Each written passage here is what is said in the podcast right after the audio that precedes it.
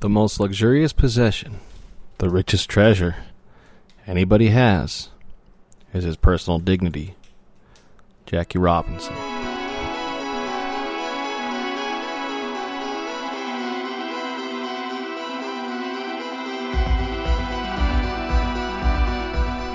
There are those brands that still exist, but are only a sliver of their former glory. Do they still create a superior product that does justice to their past? Or have their names been bastardized to sell a brand to the masses? Can a brand redeem themselves after their brand has been destroyed?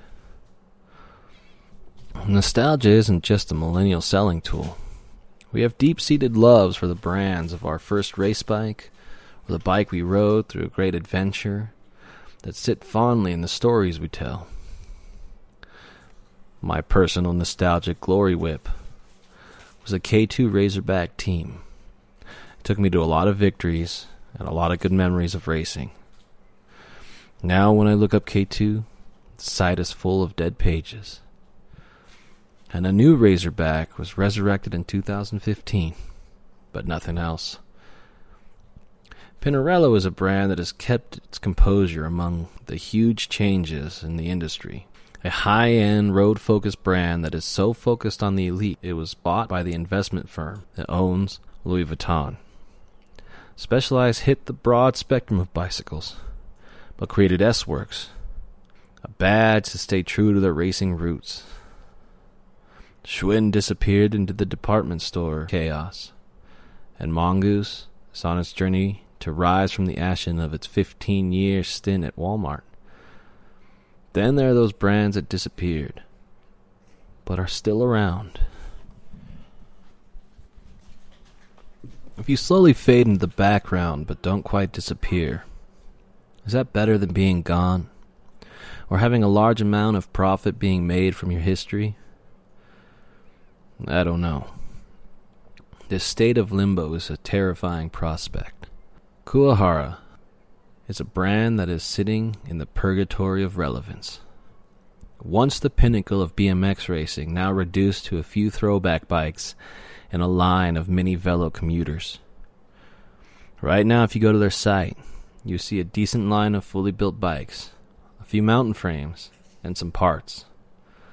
The problem is, if you go to the distributor's site in the US, all they have is a sold out old school throwback build.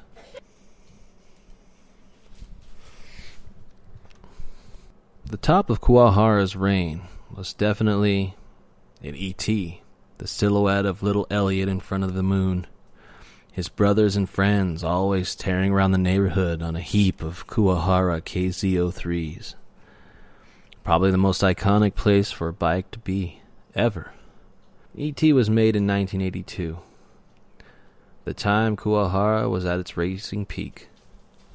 Coming to the U.S. in 1979, they sponsored a large factory team out of the gate. In 1982, the same year that E.T. came out, they picked up a young, powerful amateur by the name of Gary Ellis, who became one of the most iconic racers in BMX history. Those years also picked a young Dave Cullinan, who would later go on to win the Downhill World Championship. Even in a more modern stint, they helped a young Justin Posey. Most of the pro relations didn't end very well, and the rest always ended in financial failure.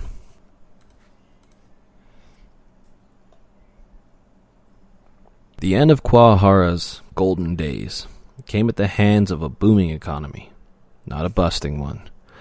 Their in house production was put under pressure by Japan's thriving auto industry which turned up the demand in steel, increased the cost in real estate, and all their Japanese production was forced to go to Taiwan.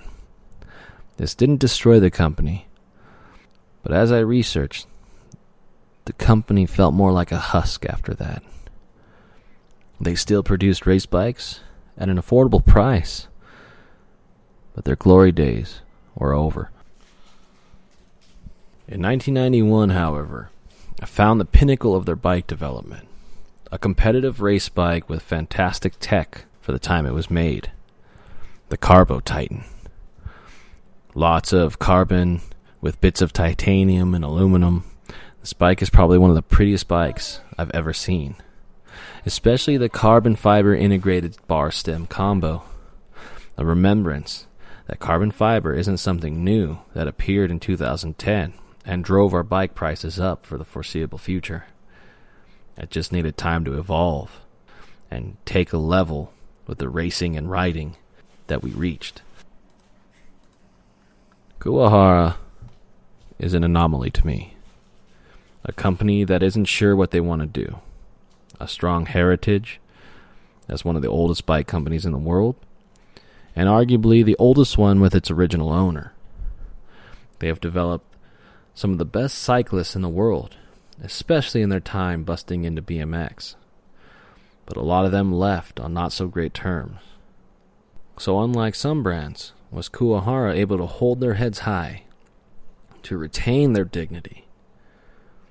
Are they in a state of being that if they come back with a new race line of bikes in any discipline, the masses would give them a shot again against the big guns of the bike industry today?